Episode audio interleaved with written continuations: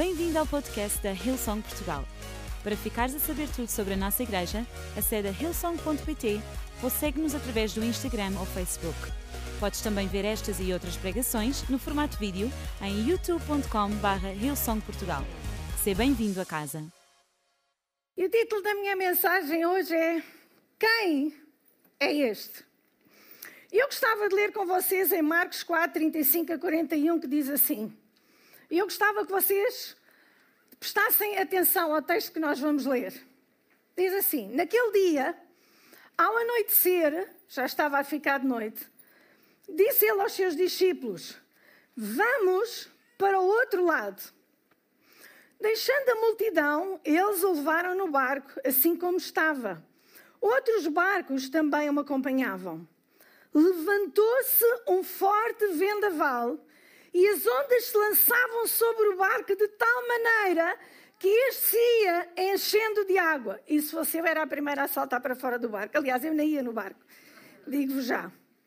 Jesus estava na popa, dormindo com a cabeça sobre um travesseiro. Coisa fantástica, não é? Os discípulos o acordaram e clamaram: Mestre, não te importas que morramos? Ele se levantou, repreendeu o vento e disse ao mar: Aquiete-se, acalme-se. O vento se aquietou e fez-se completa bonança. Então perguntou aos seus discípulos: Por que estão com tanto medo? Ainda não têm fé? Eles estavam apavorados e perguntavam uns aos outros: Quem é este que até o vento e o mar lhe obedecem? Uma história fantástica, não é? Não concordam? Três factos sobre as tempestades. Em primeiro lugar, as tempestades são inevitáveis. Elas existem, são bem reais e elas estão bem presentes na nossa vida. Elas chegam a todos, desde aqueles que vivem nos grandes palácios até àqueles que vivem no simples T0. Desde um grande milionário ucraniano que podia não estar no meio da guerra, mas que decidiu deixar a sua grande casa e ir juntar ao povo para se combater, vestir uma, uma, uma, um vestido de combate e juntar-se ao povo, porque as tempestades são inevitáveis. Elas chegam aos mais inteligentes, aos menos inteligentes. Não há forma de nos blindarmos das tempestades. Não existe forma de nós vivermos numa redoma de vidro e nos protegermos delas. É impossível. A vida não acontece num parque de diversões. Eu não sei se vocês já repararam. Nós atravessamos desertos bem quentes, vales bem profundos, corredores bem longos da nossa vida enfrentamos lutas, provações, dificuldades, provas. Em segundo lugar, as tempestades não são apenas, não são apenas inevitáveis, elas são imprevisíveis. Elas não nos lançam um aviso de recessão, era tão bom, não era? Nós tivemos uma app no nosso, no nosso telemóvel que dissesse assim: estás prestes a receber uma prova, estás prestes a receber uma tribulação. Quem é que gostava disso? Eu adorava. Eu adorava que Deus criasse uma app celestial em que dissesse assim: Olha, Cidália, a seguir vais receber uma prova, a seguir vais receber uma aprovação. Era fantástico. Não concordam comigo? Sabem, eu nem acredito, e estamos a falar acerca da imprevisibilidade das tempestades na nossa vida. Eu nem acredito, praticamente dois anos depois de quase nos vermos livres de um vírus, nós estamos abraços com uma guerra na Europa. Quem diria que passado dois anos nós iríamos enfrentar esta situação, porque as tempestades são imprevisíveis, certo? Concordam comigo? Elas são imprevisíveis. E eu hoje estava a pensar, Senhor, eu não quero fevereiro de 2024. A gente cancela o mês de fevereiro, porque parece que andamos sempre aqui em fevereiros. Não quero, disse Senhor, apaga. Não quero o mês de fevereiro. Mas sabe uma coisa que eu vos digo nesta manhã? As tempestades, elas também são pedagógicas. Por tudo que vem à nossa vida, por mais escuro que seja, por mais fora do controle da nossa vida que esteja, isto não está fora do controle de Deus. Deus tem um plano e aquilo que parece que vem fazer para naufragar a tua vida, há sempre alguém que vai lançar a sua mão e te vai levantar do naufrágio e que não te vai deixar naufragar. Isto é aquilo que eu vos quero dizer nesta manhã. Há sempre um Deus que, no meio da nossa tempestade, Ele lança a sua mão para nos resgatar. As tempestades não vêm para nos destruir, as tempestades vêm para edificar a nossa confiança no nosso Deus. Qual o contexto deste texto? Jesus passou todo o dia a ensinar, a pregar, e quem faz isto sabe. Eu já dei aulas e às terças-feiras tinha 300 alunos. Eu, quando chegava ao final das aulas, eu não conseguia ouvir barulhos. Tal era o cansaço. Por isso é que eu fiquei com a voz assim, já estão a perceber. Jesus estava exausto, ele entra no barco, agarra numa almofada, vai para a popa, a parte de trás do barco onde está o leme, deita-se e dorme. Mas antes dele adormecer, ele dá uma ordem aos discípulos e diz: Passemos para o outro lado. E de repente, enquanto eles vão, uma ordem de Jesus, o mar flete. E quem gosta de fazer surf não gostaria daquele mar. O mar flete, tudo calminho.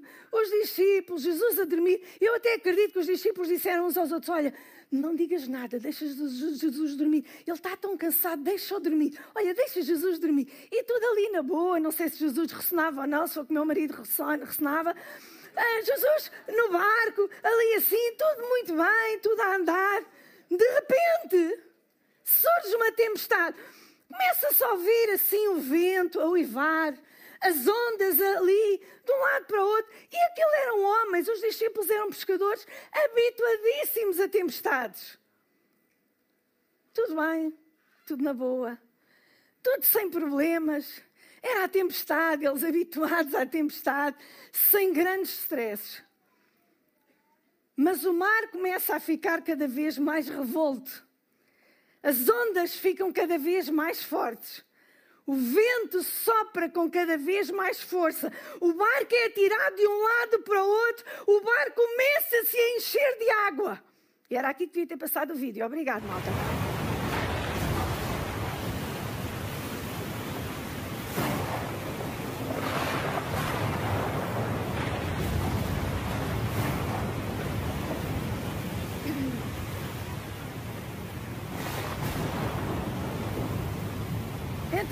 cada vez mais o mar fica revolto.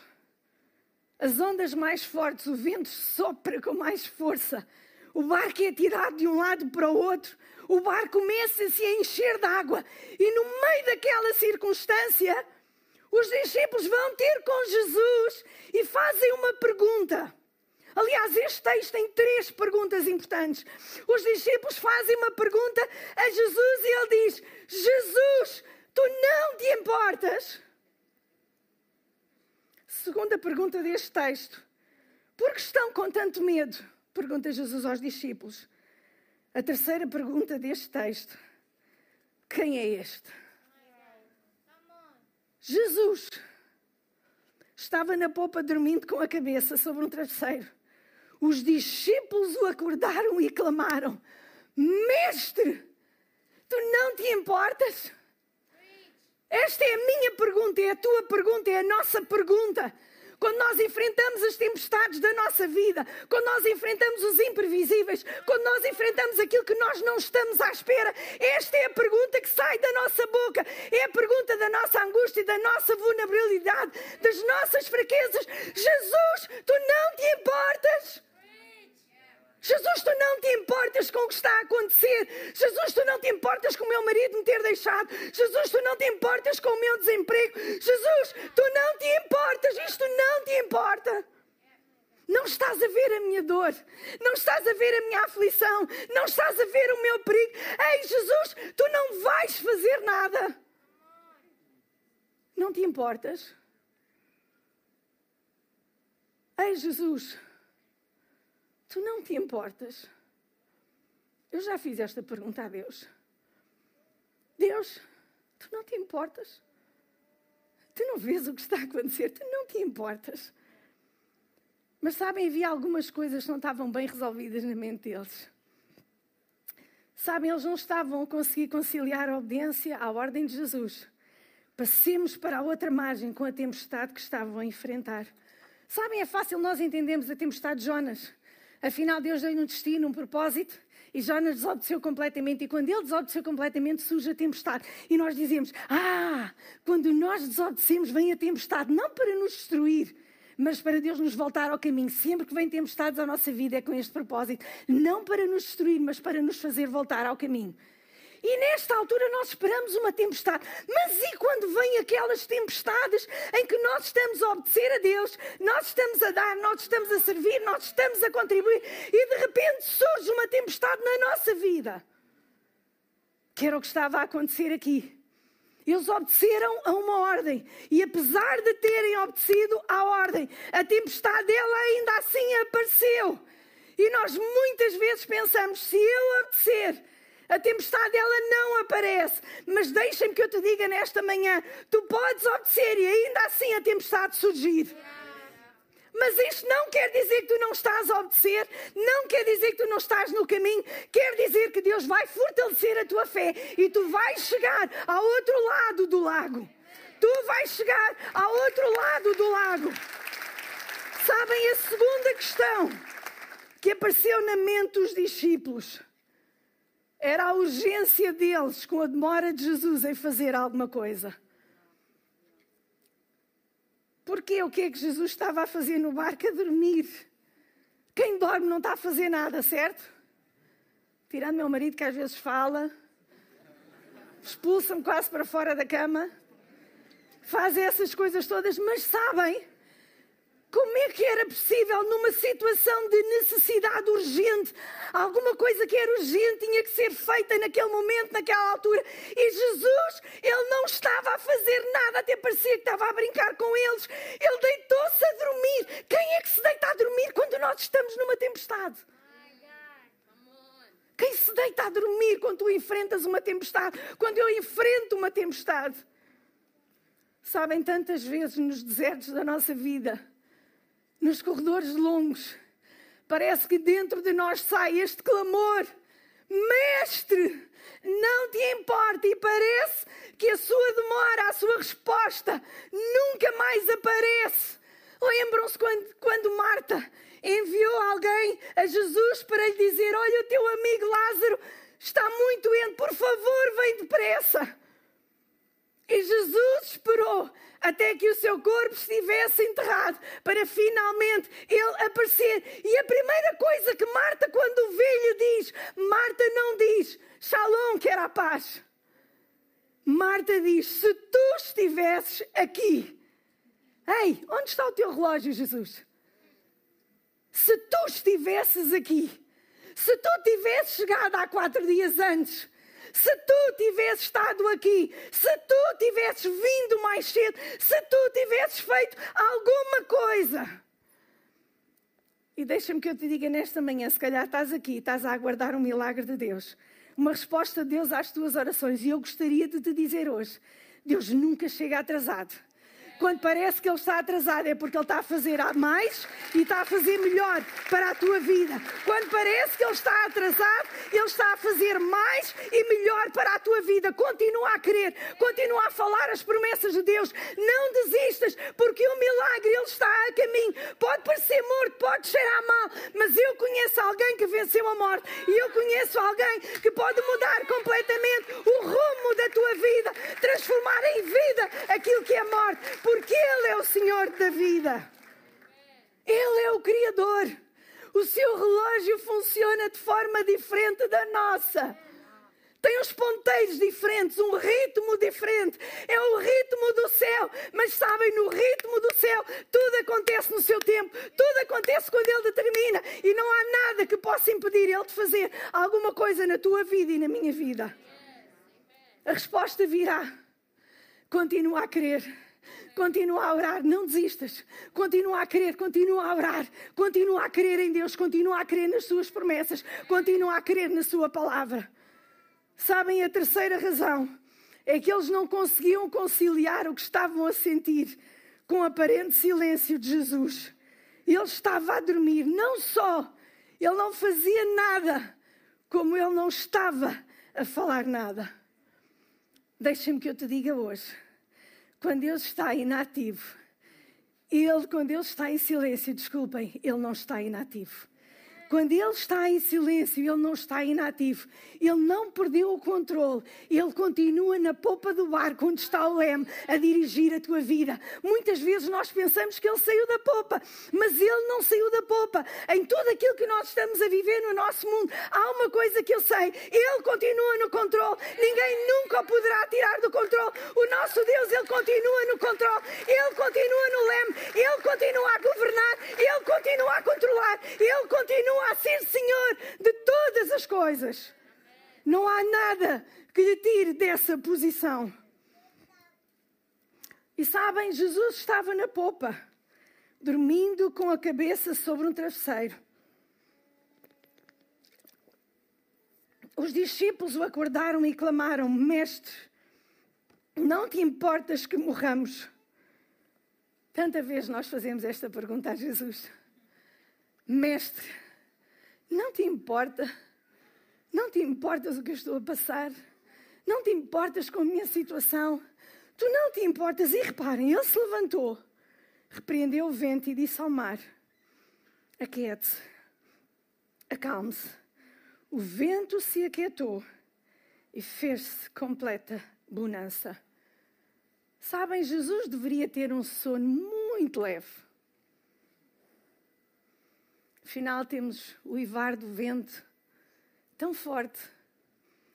Nós tínhamos as ondas, as ondas, as ondas a baterem, o vento a soprar bem forte, o barco a andar de um lado para o outro, os salpicos das ondas a baterem no rosto de Jesus, as roupas a ficarem molhadas, o barco a encher-se de água. A tempestade, reparem bem, não acordou.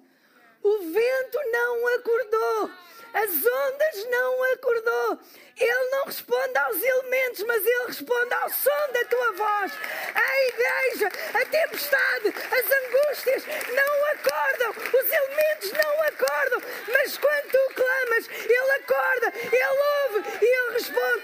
Esta é uma certeza da palavra de Deus. Ele não responde às circunstâncias, ele não responde aos elementos, ele responde ao som da tua voz ao som voz, igreja.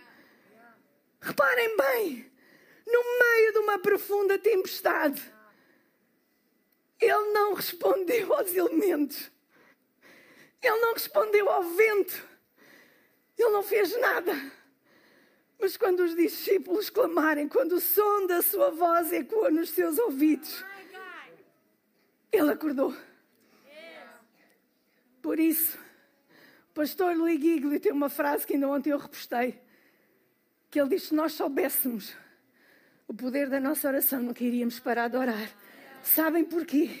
Porque é o som da nossa voz que chega ao céu. O som da nossa voz chega ao céu. E quando o som da nossa voz chega ao céu, alguma coisa acontece. O som da nossa voz no céu é como se fossem torpedos, é como se fossem mísseis que atingem o céu, porque Ele ouve, Ele ouve o som do nosso clamor. Ele ouve o som do teu clamor. Ele não ouve as tuas circunstâncias. E muitas vezes nós dizemos, Senhor, olha as circunstâncias. Mas Ele não vai responder a ouvir as tuas circunstâncias. Ele vai responder quando Ele ouve o som do teu clamor. Sabem, no Velho Testamento, tanta vez está lá escrito: Deus viu a aflição e ouviu o seu clamor. Em todo o tempo está lá, Deus ouviu o seu clamor. E quando Deus ouve o seu clamor, alguma coisa vai acontecer. Então clama, clama sem parar. Clama mais alto que as circunstâncias. Clama por quando tu clamas, o céu se inclina, o seu ouvido se inclina para ti, as suas mãos se estendem, porque Ele é o Senhor que ouve o som da tua voz. Sabem? A voz de um discípulo foi mais poderosa do que o vento do que o mar, do que as ondas. Coisa fantástica. Não é? Foi mais poderoso que tudo isso. Ele não mandou, reparem bem, ele não mandou os discípulos se calarem. mas ele mandou o vento e o mar se aquietar. Ele não disse aos discípulos: calem-se, mas ele disse: vento, cala-te, mar, aquieta-te, para os ouvir. Sabem, o vento que destrói casas, o vento que derruba árvores, o vento que destrói navios, o vento, o mar que manda abaixo um cruzeiro, o mar que dá cabo de rochas e pedras, o vento e o mar, eles inclinam-se e eles submetem-se. Estamos aqui, estamos aqui, estamos aqui, estamos aqui, estamos aqui. Eles submetem-se, o vento e o mar, eles submetem-se, porque eles sabem que Ele é mais poderoso. Ele é mais poderoso que o vento, Ele é mais poderoso que o mar, Ele é mais poderoso que as tuas circunstâncias, Ele é mais poderoso. Eles submetem-se, não há discussão. O vento não disse a Jesus, mas por que é que eu tenho que submeter? Afinal, eu sou o vento. Reparem, o vento calou-se, aquietou-se. O mar aquietou-se. Porque ao som da sua voz não há hipótese. Ao som da sua voz não há hipótese. Sabem, o mar entendeu, o vento entendeu, a sarça ardente no Velho Testamento entendeu. A figueira entendeu, os lírios do campo entendem. Os leões na cova de Daniel entenderam. Toda a natureza entende o seu poder. E às vezes nós somos aqueles que não entendemos o seu poder. Toda a natureza entende, inclina-se e submete. Sim, Senhor. Sim, Senhor. Este é o seu poder. Sabem, numa outra tempestade, a primeira coisa que ele acalmou foi os discípulos e só depois a tempestade. E é interessante, sabem porquê? Jesus sabe que existem momentos na nossa vida em que a tempestade mais terrível na nossa vida não é que está fora de nós, mas é que está dentro de nós. E há alturas em que ele primeiro vai acalmar a tempestade, e há outras alturas em que ele primeiro vai acalmar aquilo que está no nosso coração, aquilo que está dentro de nós. E deixa-me que eu te diga nesta manhã: Ele é poderoso tanto para acalmar a tempestade que está na tua alma, como a tempestade das tuas circunstâncias. Ele é poderoso. Sabem, haverá dias bons, haverá dias maus, haverá dias com sol, haverá dias com chuva, haverá dias com tempestade, haverá dias de perfeita calmaria, mas em todos estes dias, Deus está neles. Deus está na tua pior tempestade. Deus está no teu melhor dia. Dele, Deus está nele. E tu podes me dizer nesta manhã, mas Cidália, sabes, eu entrei numa tempestade, numa circunstância, não foi Deus que me ordenou. Eu entrei porque eu quis entrar, foi uma decisão minha. Mas deixa-me que eu te diga nesta manhã, há esperança. Sabes porquê? Grita por Ele, clama por Ele, porque não há uma única tempestade feita por nós, mandada por Ele, uma única que Ele não possa acalmar. Não duvides de quem está no teu barco. Não duvides de quem está no teu barco. Sabem? A segunda pergunta que nós encontramos neste texto é: por que estão com medo? E às vezes parece que Jesus faz assim perguntas estranhas, não é? Então, não, não estás a ver nada? Não te percebeste ainda de nada? A gente sabe que tens um sono um bocadinho pesado, mas nada? Nada? Sabem que é interessante é que nós vemos Jesus esperava que eles tivessem fé e não medo. Porque, reparem bem, antes da tempestade começar e antes de entrarem no barco, Jesus deu uma ordem. Jesus disse: passemos para o outro lado. Qual é que era o destino? Era o outro lado. Sabem uma coisa? As promessas de Jesus e a sua realidade, elas são a mesma coisa.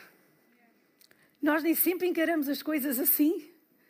Mas há uma coisa que é verdade: aquilo que ele promete e a realidade são a mesma coisa. Porque a Bíblia diz, pelo contrário, em 2 Coríntios 1, 20 diz, pelo contrário, o seu sim é absoluto, pois é verdade. Ele cumpre todas as suas promessas, porquanto ele é fiel. Ele é fiel. Então, ele vai cumprir todas as suas promessas. Não há uma única promessa que Ele tenha entregue escrito na Bíblia que Ele não faça intenção de cumprir. Não há uma única promessa na tua vida que Ele não tenha a intenção de cumprir. Porque todas as suas promessas, elas são o sim e o amém para a glória de Deus. Todas as suas promessas, elas são o sim e o amém para a sua glória. E deixem-me que eu vos diga, às vezes tem andado aí algumas doutrinas assim um bocadinho. Sabem, nós não vencemos porque somos fortes. Nós vencemos porque Ele está no nosso barco. Nós não vencemos porque nós somos fortes. Nós vencemos porque Ele é Deus Todo-Poderoso. Nós nunca enfrentaremos uma situação que Ele não consiga lidar. Nunca passaremos pelo mar que Ele não consiga acalmar. Nunca passaremos pelo fogo que Ele não consiga extinguir. Nada tem a ver acerca daquilo que eu consigo, mas tudo tem a ver acerca daquilo que Ele pode fazer.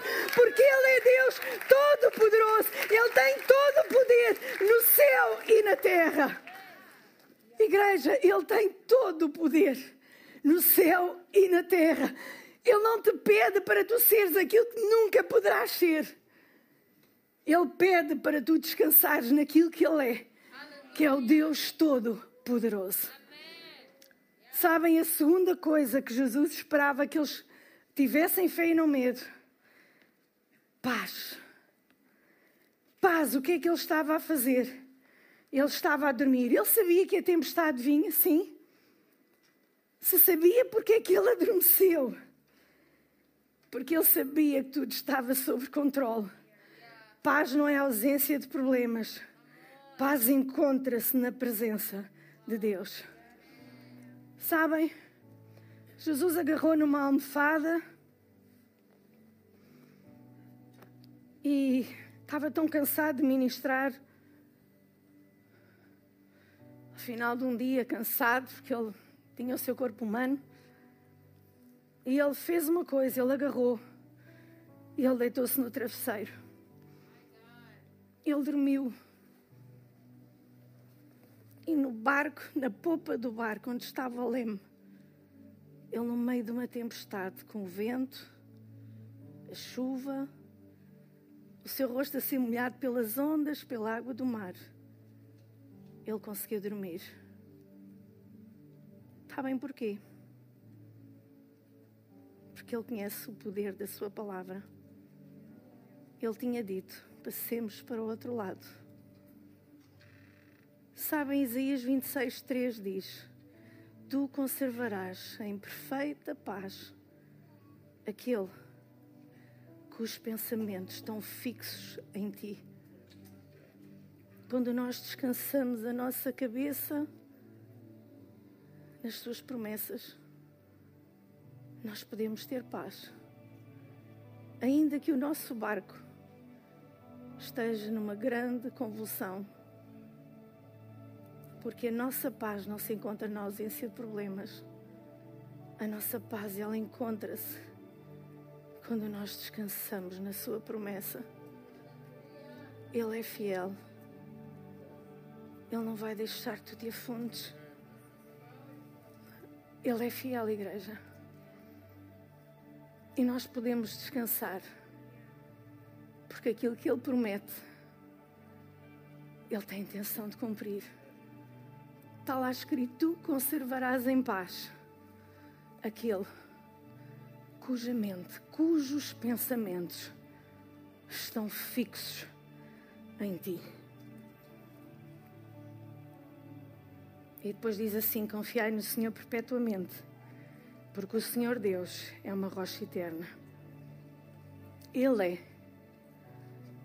a almofada onde nós podemos deitar a nossa cabeça, sabendo que Ele está no controle e no leme da nossa vida. Terceira pergunta deste, deste texto. Os discípulos perguntaram Quem é este? Depois de terem observado tudo o que eles observaram, os discípulos, eu acho que aquilo foi tanto misto, era o medo que eles tinham acabado de presenciar, Era a calmaria, o milagre que eles tinham acabado de existir. E eles perguntavam uns aos outros: Quem é este que até o vento e o mar se lhe obedecem? Naquele momento, o mar acalmou-se, o vento aquietou-se, uma grande bonança. Imagina os discípulos com as roupas já todas molhadas, que a Bíblia diz que o barco se enchia de água, todas molhadas porque o barco estava cheio, completamente cheio de água, atónitos com tudo aquilo que tinha acabado de acontecer. Eles perguntam: quem é este? Sabem, eles lá não conseguiam responder a tanta coisa como nós conseguimos responder a esta pergunta: quem é este? Este é aquele que, junto com o Pai, antes da fundação do mundo, ele traçara um plano perfeito para a minha vida e para a tua vida. Quem é este? Este é aquele que no princípio criou todas as coisas e nada do que foi feito se faria sem Ele. Ele é o Alfa, Ele é o Ômega. Ele é o princípio, Ele é o fim. Ele é o início, Ele é o fim. Quem é este? Ele é o resplendor da glória, aquele que sustenta todas as coisas pela palavra do seu poder. Ele conta o número das estrelas e chama a todas pelos seus nomes. Quem é este? Ele é a semente da mulher que veio para esmagar a cabeça da serpente. Quem é este? Ele é maravilhoso, conselheiro, Deus forte, Pai da eternidade, príncipe da paz. Quem é este? Ele é justiça, ele é a estrela da manhã. Quem é este? Ele é o Verbo que se fez carne, ele é o pão da vida, ele é a luz do mundo, ele é aquele que nos sustenta, ele é aquele que nos levanta. Quem é este, igreja? Ele é o Deus Todo-Poderoso, ele é o Deus Todo-Poderoso. Quem é este? Este é o fundador da igreja, este é o edificador da igreja. Quem é este? Este é aquele que verteu lágrimas, que nos abraçou, que nos acompanhou nas nossas lutas, que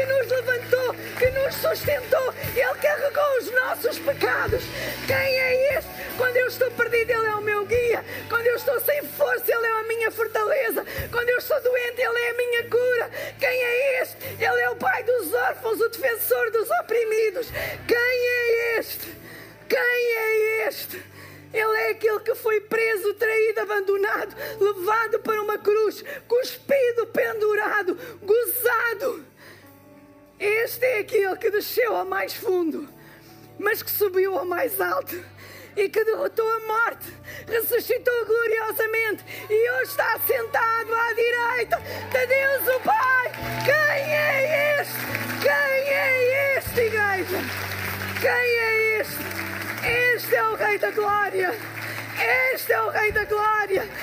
Este é o Rei da Glória. Este é o Rei da Glória. Quem é este? Tão bom que nós hoje podemos responder esta pergunta. Temos tanta coisa para dizer. Quem é Ele na nossa vida? Temos tanta coisa, igreja. Tanta coisa para dizer. Quem é Ele? Quem é Ele? Quem é Ele? E nesta manhã. Ele faz-te esta pergunta: Quem é Ele? Se calhar estás aqui pela primeira vez e perguntas: Quem é este? Quem é este? Ele é o teu melhor amigo. Ele quer ser o teu salvador. Ele quer ser o teu guia. Ele quer ser aquele que um dia ele já pagou o preço pelos teus pecados e Ele hoje apenas quer que tu aceites esse perdão. Quem é este? Quem é este? Ele é aquele que vai sempre chorar as nossas dores. Quando Lázaro morreu, Jesus chorou. Ele sabia o que ia fazer, mas o seu coração, o seu coração, ele dói-se. Ele dói-se, igreja. O seu coração dói-se, porque ele acompanha as nossas dores, ele acompanha os nossos fracassos. Quem é ele? Ele é este Deus todo-poderoso, mas tão pessoal tão humano que nos compreende, que nos estende a sua mão. É deste Jesus que nós hoje estamos a falar. Quem é este? Quem é este? Quem é este? Ah, oh, Jesus. Nos curvamos diante de Ti, Senhor. Tu és tudo para nós.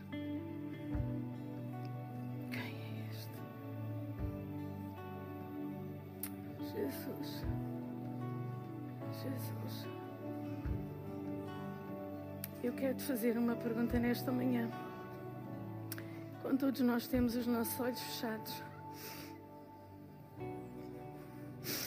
E a pergunta que ele te faz, se calhar tu até chegaste a ele com uma pergunta inicial: Jesus, não te importas? Não te importas? Ele hoje quer que tu tenhas a revelação de quem Ele é.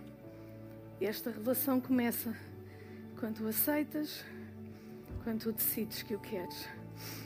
Eu vou-te fazer apenas uma pergunta para tu iniciares esta caminhada com Ele. Se tu queres, queres este Jesus na tua vida, diz Jesus, eu quero este Jesus na minha vida. Eu quero. Enquanto todos temos os nossos olhos fechados, eu vou-te pedir apenas que tu levantes o teu braço. Mesmo aqueles que possivelmente têm estado longe de Jesus, muito longe, e querem voltar a casa, querem voltar ao Pai, aos teus braços. Esta pergunta também é para ti nesta manhã. Então eu quero pedir que enquanto todos nós estamos de olhos fechados, tu possas levantar o teu braço, que eu quero orar por ti. Levanta o teu braço, obrigado.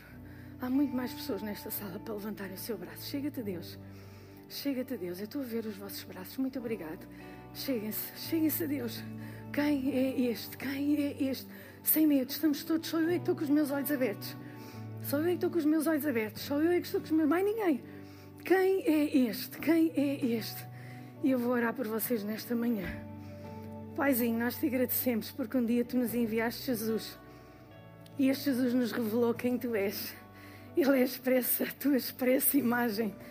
E nós te agradecemos porque um dia enviaste o teu filho para dar a, a, sua vida por todas estas queridas pessoas que estão aqui nesta manhã. Nós oramos para que tu perdoes os seus pecados. Senhor, tu inicies com elas uma vida nova, Paizinho, porque aquilo que tu tens para elas é muito melhor, esta nova vida, do que alguma vez aquilo que elas viveram. Nós te damos graças, louvores e honra. No nome e glória de Jesus. Amém e amém. Esperamos que a mensagem de hoje te tenha inspirado e encorajado. Se tomaste a decisão de seguir Jesus pela primeira vez, acede a hillsong.pt Jesus para dar o teu próximo passo. Lembramos que podes seguir-nos no Facebook e Instagram para saber tudo o que se passa na vida da nossa igreja. O melhor ainda está por vir.